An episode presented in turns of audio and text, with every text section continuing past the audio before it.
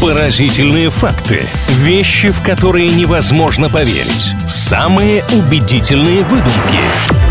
Правдивая ложь на правильном радио. Как всегда, в рамках рубрики «Правдивая ложь» поделимся с вами парой интересных фактов. Это Илья Андреев и Маша Сафонова. Не всегда, правда, утверждения, которые здесь появляются, настоящие. Иногда мы пытаемся друг друга обмануть исключительно ради развлечения. Все точки над «и» обязательно в конце расставим. Маш, привет! Здравствуй, Илья. Сегодня по фольклору и географии тебя погоняю. Ой, ну я даже не рассчитываю на победу, судя по всему. Такие категории можно как-то, я не знаю, животных и музыку. Я приму к сведению, но сегодня география и фольклор. Итак, правда ли, что ни одна точка экваториальной Гвинеи на экваторе не лежит? Правда. Вот прям даже не буду фантазировать, размышлять, потому что ничего об этом не знаю и пытаясь сообразить любой факт о данном местоположении, только себя глубже закопаю. Просто вам поверю, Илья. Рассказывайте сразу, что там за интересная история кроется. Ну, повезло вам. Каким образом все это случилось, конечно, не расскажу, но есть страна Экваториальная Гвинея. Континентальная часть страны расположена чуть севернее нулевой широты, а остров Аннапон чуть южнее. Экватор по Экваториальной Гвинее не проходит. Я в следующий раз приду к вам с тетрадкой, потому что прям как на лекции ваши факты можно записывать под диктовку и запоминать их на будущее, чтобы где-то блеснуть умом. Так, Соловей-разбойника, знаете героя такого? Так,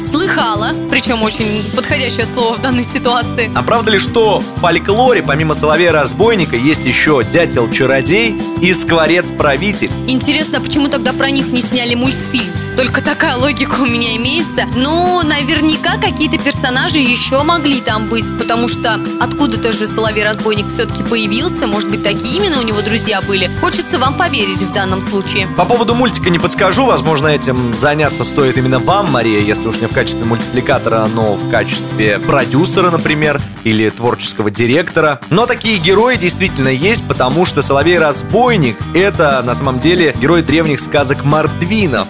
И вот там, в этих же сказках, если очень хорошо вы пороетесь в них, сможете найти и скворца правителя, и дятла-чародея, и, может быть, кого-нибудь еще. Молодым родителям, которые сейчас читают сказки детям на ночь, русские народные, как правило, на заметку, почитайте вот такие произведения.